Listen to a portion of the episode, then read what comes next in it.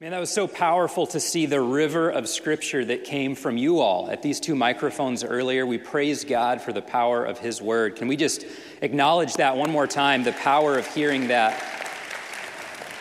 I was so blessed um, to see those scriptures, to hear those scriptures from each of you.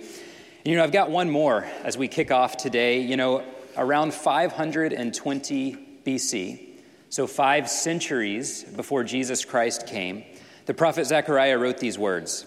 He said, When they look on me, on him whom they have pierced, they shall mourn for him as one mourns for an only child, and weep bitterly over him, as one weeps over a firstborn. And you know, that prophecy was fulfilled when Jesus was killed. You can think about the bitter weeping of the disciples you can think about thousands of people in Jerusalem and surrounding areas that had hoped this would be the Messiah. And on that dark Saturday with Jesus in the tomb, they felt like that hope had been lost. But you and I know that God was preparing to unleash a resurrection and a miracle that we are still living under the benefits of today. In fact, Zechariah prophesied that. If we go a couple verses later, we'll find this. He says, On that day, there shall be a fountain opened for the house of David and the inhabitants of Jerusalem to cleanse them from sin and uncleanness.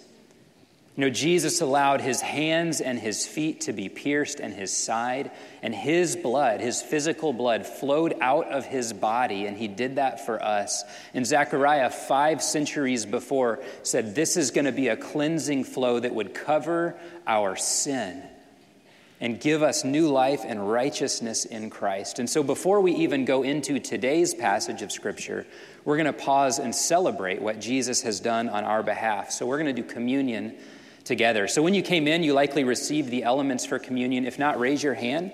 Someone will get those to you. If you're with us online, we invite you to join as well with what you have available in your home. You know, this is a time that we come to together as those who have given our lives to follow Jesus as our Savior, as our Messiah. So we join as a family of faith. If you're just investigating Christianity, checking out church for the first time, but have not given your life to Jesus, we'd ask you to refrain from this time. And we come to communion as a body with a couple of postures of the heart. One is just gratitude for that cleansing flow, for what God has done. And the other is with humility, recognizing the sin that exists in each of us. You know, literally yesterday, uh, a, a, situation happened to me and I reacted in anger. I responded. And about five minutes later, that conviction came and I realized that was not righteous anger. That was actually pretty ugly. And that came right out of me. And I had to repent before the Lord and try to make that right. And as I come to communion, I bring that with me and say, Lord, I lay this before you. But the cleansing blood of Jesus has made me clean before God. And each of us can bring those things to Him in this moment. So, you know, Paul writes to us as we take the bread. He says, On the night when he was betrayed, Jesus took bread, like we have here. And when he had given thanks, he broke it and said, This is my body, which is for you. Do this in remembrance of me. So let's take the bread and remember the body of Christ.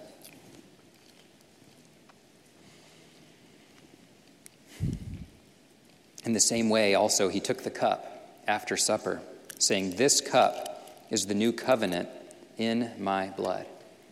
Do this as often as you drink it in remembrance of me. So let's take the cup and remember the blood of Christ.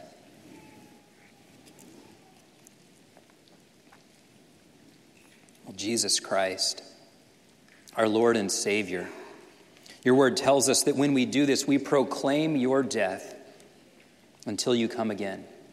And we remember as we take this juice, as we take this wine, that your blood was a cleansing river that has taken away our sin. Something we couldn't do, you've done it, Jesus. And as we turn to look at what you did in the wilderness, would you awaken our hearts with awe and wonder and passion to run after you with our whole hearts? It's in your name, Jesus, that we pray. Amen. So, you know, the journey of Jesus did not start at the cross. There was testing and preparation and ministry and teaching that he did. And in this series, over the next several weeks, we are going to look forward to Easter together on the spiritual journey to the cross. We're going to follow the Lord on the journey that he took. And in the weeks to come, you're going to hear from Pastor Rob and Pastor Gus, and yes, Pastor Josh, who's going to join us to deliver multiple messages as a part of this series. We are so excited to welcome him here as he joins the Northland family. This week we begin before the start of Jesus' earthly ministry. He had been baptized by John, commissioned for his work, and the voice of God from heaven had declared, This is my son. And then Jesus was led not immediately into ministry, but actually out into the wilderness. And that's where we pick up the story in Luke chapter 4. But before we read that, we want to have context for this. And what Jesus was doing was facing the tempter. He was facing Satan in the wilderness. And so we've what is the context for the human struggle against temptation to fall out of the purity of following God and fall into sin? Well, of course, if we want to understand that, we have to go all the way back and think about how Adam and Eve were created pure and holy before God, and yet they took the forbidden fruit. We have to think about Noah, who got off the ark of rescue and then got drunk and defiled the righteous standards of God. We think about Abraham, who was selected to bear the promise of God, his, his descendants as numerous as the stars in the sky, and yet in his journey, we read about the moments of lack of faith, the moments where he had stepped into telling lies to avoid situations. He didn't fully measure up to what God had called him to do. The people of Israel set apart and saw the mighty hand of God set them free, and yet they were unfaithful and sent into exile. And then, of course, there's you and me, born into a prosperous society, given education and opportunities like people for millennia could only have dreamed of. And yet, if we look inside our hearts, what do we find? Do we see perfection in our moral lives? Or do we see lies and lust and self interest and all of the same things that we see through the story of humanity? Every man and woman and child for thousands of years has faced the same enemy, Satan, the tempter, and fallen short. But then along comes Jesus. There's no one before him, there's been no one since him, the promised Messiah. And in his humanity, he faced the same tempter right there in the wilderness, face to face, Son of God versus the one who ruled over humanity, and Jesus won the fight. And now his righteousness belongs to us by the grace of God. That is magnificent and the marvelous gospel that we proclaim. The writer of Hebrews can say it better than me, so I'm going to read from the opening of Hebrews, where he says, God spoke to our fathers by the prophets, but in these last days he has spoken to us by his Son, whom he appointed the heir of all things through whom also he created the world. He, Jesus, is the radiance of the glory of God and the exact imprint of his nature, and he upholds the universe by the word of his power. After making purification for sins, he sat down at the right hand of the majesty on high. That is the Jesus that we celebrate today, which, by the way, when do you sit down? You sit down when the job is finished. Jesus said, It is finished, and he's done the work of defeating Satan. And today, as we turn to Luke chapter 4, we get a front row seat to how he defeated the enemy of humanity. So, would you stand with me as we read our main passage for today from Luke chapter 4 and ask, How did Jesus do it? And Jesus, full of the Holy Spirit, returned from the Jordan and was led by the Spirit in the wilderness for 40 days, being tempted by the devil. And he ate nothing during those days, and when they were ended, he was hungry. The devil said to him, If you're the Son of God, command this stone to become bread. And Jesus answered him, It is written, Man shall not live by bread alone. And the devil took him up and showed him all the kingdoms of the world in a moment of time, and said to him, To you I will give all this authority and their glory. For it has been delivered to me, and I give it to whom I will. If you then will worship me, it will all be yours. And Jesus answered him, It is written, You shall worship the Lord your God, and him only shall you serve. And he took him to Jerusalem and set him on the pinnacle of the temple and said to him, If you are the Son of God, throw yourself down from here, for it is written, He will command His angels concerning you to guard you, and on their hands they will bear you up, lest you strike your foot against a stone. And Jesus answered him, It is said, You shall not put the Lord your God to the test. And when the devil had ended every temptation, he departed from him until an opportune time. You can be seated. We praise God for His Word. And as we look at this passage in Luke 4, we're going to do three things today. First, we're going to look at the passage together and ask, how did Jesus win this battle? And then we're going to break down the three temptations, one, two, three, because each of them is really interesting. There are some lessons that we can pull from them individually for our journeys. And then finally, we want to apply this. We don't want to just be hearers of the word, but doers of it also. And out of Luke 4, there are some things that we can do in our Christian walk, following Jesus. And we're going to ask, what does that look like? But before we really get into the passage, I want to comment on the fasting that Jesus was doing, because that's part of the context of this story.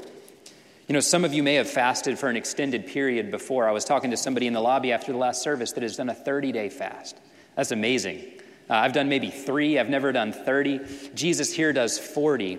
But what's amazing is after, you know, you start fasting, no calories coming into your body, the first day, you'd be expect this, you're very hungry. You're very hungry. You're kind of cranky.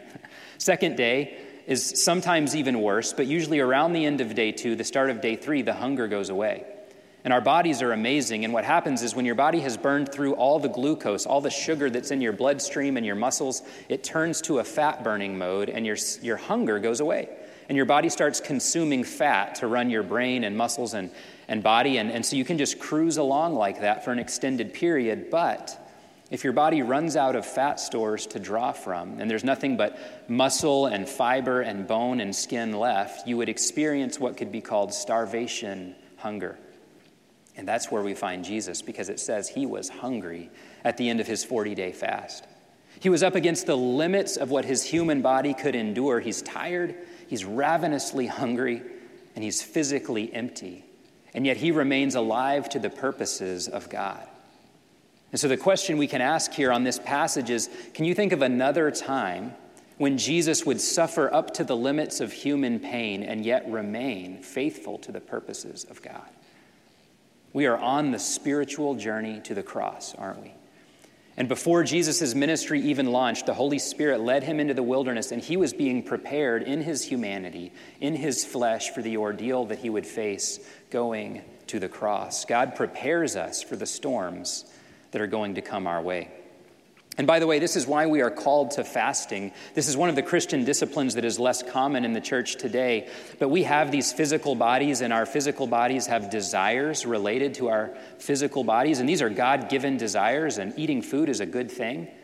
And yet we're called to periodically answer the desire of our physical body with a no and say, No, I'm not going to eat food for, for a defined period of time. I'm going to look at God's word. I'm going to pray and cry out to God because I am going to learn self denial and self control and become the master of my flesh through the Holy Spirit so that I'm not subject to the desires of the body. I'm awake to the purposes of God. And that's what we see Jesus doing here. So that's just a bonus on fasting. But now we turn our attention to this question Satan arrives to trip up Jesus, but Jesus is victorious. So, how did he do it? Before we answer that question, I've got to tell you a little story about my own wilderness experience. So, you know, I did an engineering master's degree when I was a lot younger, and it was over in Saudi Arabia. And one time, one of our professors needed to get some field observations, and so he recruited 10 or 11 of us engineering grad students, and we loaded up into two rented SUVs, and we drove way out into a volcanic region in a remote corner of Saudi Arabia. It was like, you know, find the last camel, hang a right, go 50 more miles, and then you're going to be where you're headed. We actually have a picture of the last camel on the way out there, so that, that was a friend I made on this journey. And then we've got another picture of the actual location where we were doing this work. So it looks kind of like something off the set of Star Wars or something, but this was really where we were. Looked like that, and we were taking geophysical observations which sounds really cool, right? But what that actually means is the professor set up geophones that listen to vibrations in the earth, and then we needed to create some sound waves, and we didn't have dynamite, right? It's a low budget operation. So, so the, the grad students get a sledgehammer and a hunk of iron, and you put it on the ground and you hit that thing, you know, 30 times in a row to create sound waves that the geophones can listen to. So you picture us under the Arabian sun, swinging a sledgehammer, a bunch of engineering nerds trying to do this without the requisite muscles to do it the right way. And yet we're trying to do our thing. And so we work on day one. We've got to have a good day, get some good data. We actually had to camp out there. We wake up on day two and we break camp, load up the SUVs, and we're going to go do some more work in a different location.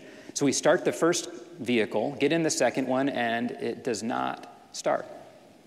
You're like, well, this is interesting, but nobody's panicked. We go, okay, no big deal. Let's get the jumper cables and get this thing fired up. Well, they were rented SUVs, and we look in the back, and we look in the front, and we look in the glove boxes, and there are no jumper cables.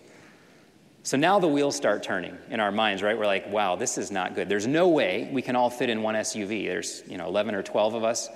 So now we're starting to think about well, who gets the short straw? Like one group is going to have to ride back to civilization, the other group is going to be sitting under the Arabian sun, hoping that the first group can find them again. No cell signal. You know, where do you go out there in the middle of nowhere to try and do some kind of a rescue? But what was amazing over the next hour is that we had our own little version of Apollo 13. You got a bunch of nerds who know some engineering stuff, and we're like, we can figure this out. We've got one good car, one dead battery.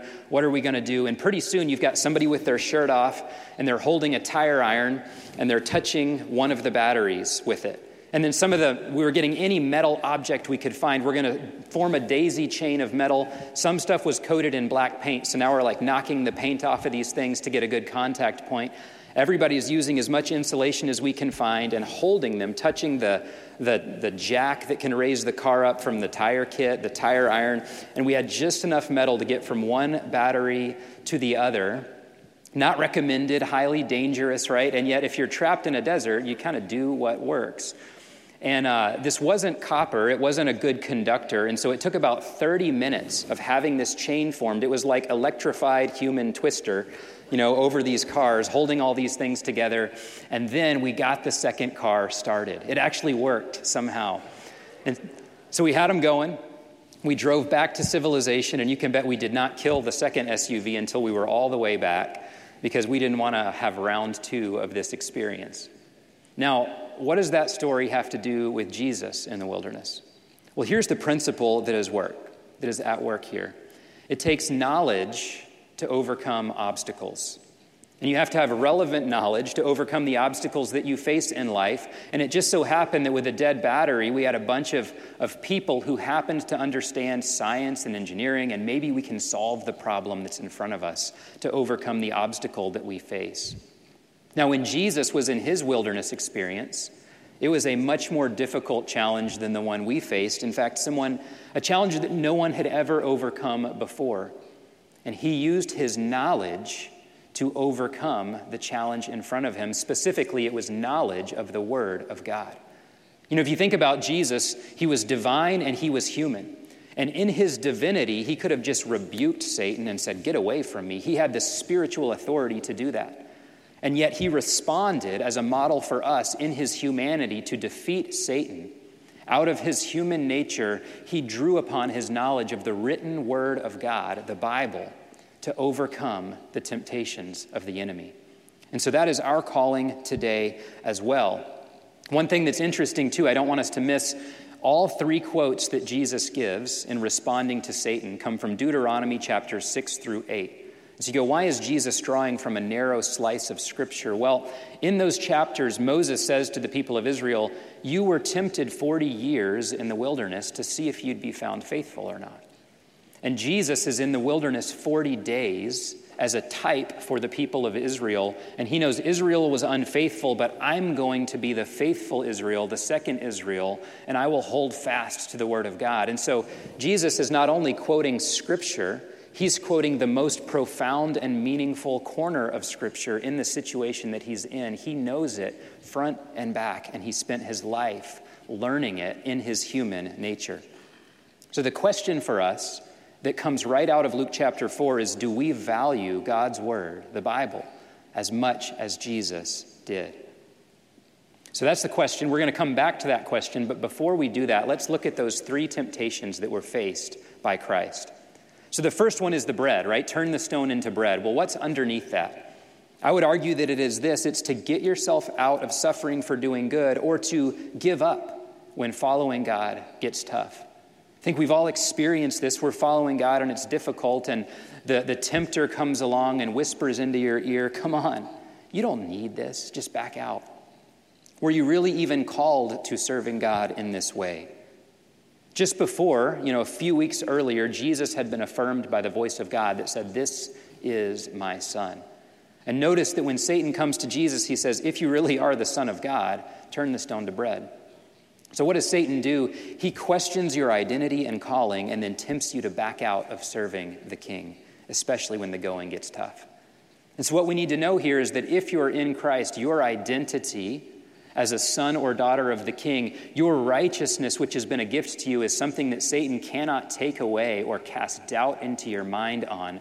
We can hold firm to who Jesus Christ has declared us to be through his victory. And we say, we don't live on bread alone, but on the words that come from the mouth of God. Now, what's the second temptation? This one, I think, is the biggest one we face in our day to day lives. It's the temptation to get power and position and wealth and pleasure by worshiping these things. The devil says, Hey, Jesus, you can have all these kingdoms. You deserve to be an authority. Climb higher. But specifically, climb higher by worshiping the devil. In other words, worship power and pleasure in order to get power and pleasure. And this is exactly how the world that we live in works. Whether you're looking at Wall Street or Silicon Valley or Central Florida, right here where we live, this is literally every day what's happening in the world is people worshiping money and power and earthly glory in order to get more of those things. And the thing is, Satan, who's here on this world, can give those rewards until the time we die, and we see that happening. Why do the wicked prosper? That is the temptation that he brings to us as well. And so, how does Jesus defeat this? This is so important for us. He says, I worship and serve God alone. It's a single minded focus and devotion so that when the temptations of the world come to us, we say, No, it, I'm all about God. I'm not about the things of this life, whether wealth, whether it's power, whether it's status and respect of others, whether it's a number of Instagram followers. I'm not measuring by the measuring sticks of the world. I'm measuring by what Jesus Christ says about me. Now, what about the third temptation? This one is the most interesting on, at the surface level because uh, why would you tempt Jesus to jump off the temple and do like a flying trick or something? You know, this, it doesn't make sense when we first look at it, but if we think about it, this one is very profound. And I think it was the best attempt that Satan made at tripping up Jesus. And yet, of course, Jesus remained faithful. But the temptation specifically is to attempt to compel or control God, to control the time and the place when God is going to show up and force him to act. And this shows up in our lives if we attempt to run so hard after supernatural or spectacular miracles to see these things happen. And this can be a challenge with some portions of, of the charismatic movement or the word of faith movement where it's not just that we believe that God can do great things or ask Him to, but we're actually trying to force Him into it by our spoken words. We're trying to put God to the test, which Jesus says right here hey, we don't do that. We are not to put God to the test. There are teachers out there that will say that you can manifest things into being by your spoken words. There are places that will teach prayers like, I command in Jesus' name for whatever it is that I'm hoping for that day, whether a, a significant miracle in my life or whether it's a parking spot at Publix. Big things or little things, but to command them, to speak them into existence. And we have to ask for those doing this, attempting to do this, are we in the place of God? He's the only one who can speak creative power into the universe. If we do this, we're basically painting God into a corner. We're jumping off the temple and then asking God as we're falling to show up because we've painted him into a corner. We're going to bring disrepute to his name or make a fool out of ourselves in the process. God will work on his terms as the Almighty, and we are his children. We come boldly before the throne of grace, and we present our requests to him as the sovereign king who we worship and serve, who saved us but we also recognize that He works on His timetable and on His own terms and not on ours. Just like we talked about last week, right? We seek after external miracles. Sometimes God gives them to us, sometimes He does not. But He's always working the inner miracle inside of our hearts. So I want to address this with, with a sense of pastoral care After the 9 a.m. service, I had two conversations that were really telling. One was, Thank you so much for bringing up that point because I've lost a relative that I care about to these heresies. They've, they've gone into that world and it's pulled them away from the center of the Christian faith. And I had another conversation that said, I, I agree with what you're saying, and yet could you be careful because in those movements, our charismatic brothers and sisters love Jesus with their whole heart and they're pursuing him. And to both of those conversations, I say, Yes that is so true. That is so true. We are careful about the orthodoxy of the Christian faith, and yet we recognize the diversity and beauty of the Christian faith as we chase after Jesus together. So, as we look at these three miracles, we want to recognize that all three of them were actually good things, right? If we look at the life of Jesus, does he feed hungry people? Does he feed people with bread? Yes. Does he show up and, and move in power as a leader? Yes, he does. And does he do supernatural signs and wonders? Yes, he does. And so the temptation was to take these good things of God and to make them ultimate or do them on his own terms. But Jesus said, I will only do them on the timetable of the Father, and I won't make them the center of my kingdom. So, this is another test for our Christian faith. If the central point, the absolute focus of our Christianity becomes feeding the world and meeting physical needs, or if it becomes getting political power and scoring electoral victories in politics, or if it becomes chasing supernatural miracles and saying, Where are the charismatic gifts? That has to be our, our focus and our first priority. Then we know that we've gotten a little bit off track. All three of those things are part of the kingdom of God, but none of them is the center. The center point of the gospel and God's kingdom has always been the forgiveness of sins unto eternal life in Christ Jesus so that we can celebrate our status as sons and daughters of the King. Amen? So uh, praise God for that, yes. Now, where do we go from here? Those are the temptations Jesus faced. Well, I want to spend a, a couple of minutes on this question again that we started with earlier. Do we value the Bible like Jesus did? We are called to be people whose knowledge of the Word of God helps us overcome the trials of this life. And your seasons of preparation, of learning the Word of God, will prepare you for a barren season or a trial. You know, I have a very good friend. We were in our 20s, we were building our lives in, in this community, and, and in that season, this guy's wife left him. They had been married a couple of years by all external signs that things were going well, and then this devastation strikes. And can you imagine the pain and the heartache? And again, just the devastation of walking into that season. And again, we were young, and this is a very successful person in the world's eyes. And so, can, think about the temptations that would come to a young man in that circumstance. And so, we're walking through this. We're praying with him, we're crying with him. And he stayed faithful to the purposes of God through that season of, of utter tragedy. And one of the questions we asked him a couple months later, still walking through this, was, was Hey, man, how are you staying so faithful? How are you staying so anchored despite the pain that you're walking through? And it took him no time to think about his answer. He said, The only way is God's word. He said, It's daily time in the Word. This has driven me to the Bible like nothing I've ever walked through, specifically the Psalms, those emotional cries to the Lord for Him to be with me. That has sustained me through this season. And so, if we want to be like my friend who is a model of godliness, who, by the way, has experienced a Job like restoration in his journey through that season of, of a horrible uh, time that he walked through. But if we want to be like him, or if we want to be like Jesus, who is faithful in the wilderness, we have to learn the Word of God. And so, how will we do it? And how can we avoid being deceived? And how can we stand firm? Well, of course, it's by sowing the Word into our heart. You can think about it this way Imagine you're here at Northland and you're worshiping and you're admiring the skills and talents up on the stage, and then you just decide, man, I see Pastor Marsh playing that piano and he is awesome. He's so good. You go, I want to be like that. I want to learn the piano like that.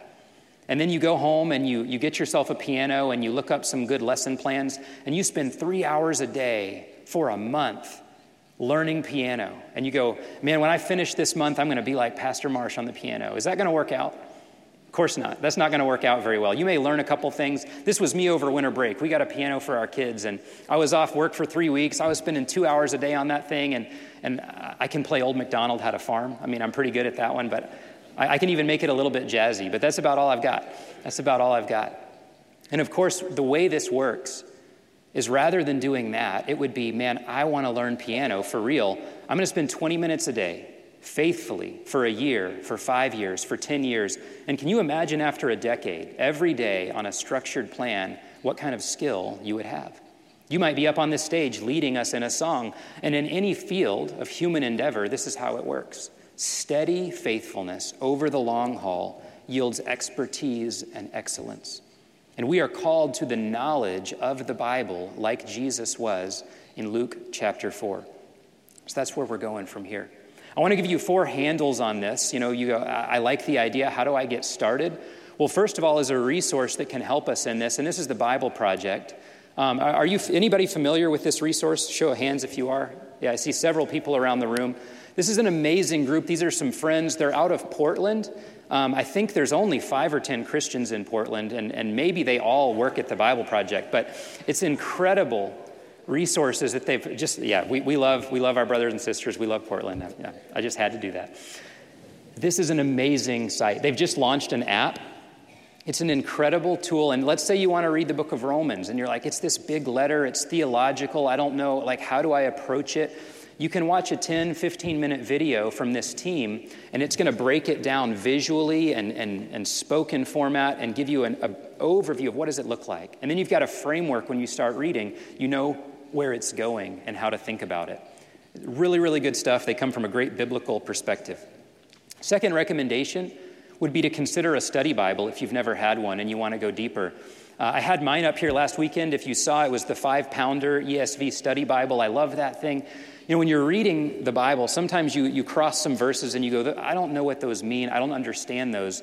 Well, in a study Bible, you can jump down to the bottom and you've got notes from a Bible scholar that will help you understand what's going on in the text. You're benefiting from and leaning on those who have gone before you and spent their lives in the Word of God. It's a tremendous tool. The third idea is a little bit different, and it's to let people see you reading a physical Bible, especially for parents. I want to share this encouragement. You know, a lot of us have our Bible on here, and that's great. It's amazing that the Bible is available to us on our phone, but if your kids see you reading the Bible, but it looks like this, you know, if we're honest, they see us doing this too much as it is, and it looks like any other time of day. But imagine being strategic, and let's say you know your kids come out around 7 in the morning. Well, how about 6:50? You sit in the living room with a big, beautiful Bible open in your lap or on the table, and when they come out, you're making a visual deposit into their life. Hey, we're a family that reads the Word of God. You can do this on an airplane too. You know, when you're sitting on the runway and there's 150 people in those little rows, and every single person is doing this, you can be the person with a physical Bible in your lap, and someone's going to notice that. Someone may ask you a question, and now you've got a conversation started. Now, fourth point would be memorization. I know many of us who grew up in the church did this as a kid, but maybe not since then. And I would encourage you to this because as we memorize Scripture, it's harder than you might remember. It's a challenge. And uh, it puts the Word of God in our mind and in our heart. And if you want a verse to start on, I'd invite you to join me. I'm working on Ephesians chapter 2, verses 1 through 10 right now. I don't know of a better 10 verse summary of the gospel than that. It's magnificent. Ephesians 2 1 through 10. I would do it for you, but I'm only through verse 5 and it's kind of rusty, so that's not going to happen right now. But we can work on that together and make that deposit into our lives. You know, as a kid, I was blessed with deeply devoted parents in the faith. And mom and dad, I know you're watching. Thank you for a household where we valued God's word, where we valued following Jesus. And I was in a youth group with a culture of pursuing Jesus with whole hearts. We had a contest one time to memorize entire books of the New Testament. I don't remember the crazy prize that our youth pastor had, if anyone did it, but I remember the contest, and I got three chapters into the book of Philippians. We, we sometimes underestimate what a teenager can do in engaging with God's Word. One of my friends did the book of James. And you know, we were taught in this culture of pursuing Jesus that you've got to start your day in the Word of God. You know, before you eat breakfast, before you get dressed, you've got to have the Bible open. You've got to dig in. You've got to engage. And so that influenced me. And for years and years, I did 20 minutes first thing, work my way through the whole Bible a couple of times as a teenager. And I remember one time we had one of those family trips. You know, it's, uh, you know, hey kids, we got to leave at 3:30 in the morning. And you go, okay, I'm going to be ready for that. And in the logic of my 15 year old brain, I thought, well, I better be reading the Bible at three in the morning because that's what we do every day. And it wasn't because I was so smart or I was so devoted, it was the culture I was in. And so, Northland Church, this is the culture that we can build together in the families that we're raising and as an extended family of Christ, where we honor the written word of God and we pursue the Bible as we pursue Jesus. Now, I want to end on this. You may hear all of this today and you may say, I want to go run after knowledge of Scripture. I want to do this. But you don't understand, John. You know, I've tried so many times to do it and I've fallen short.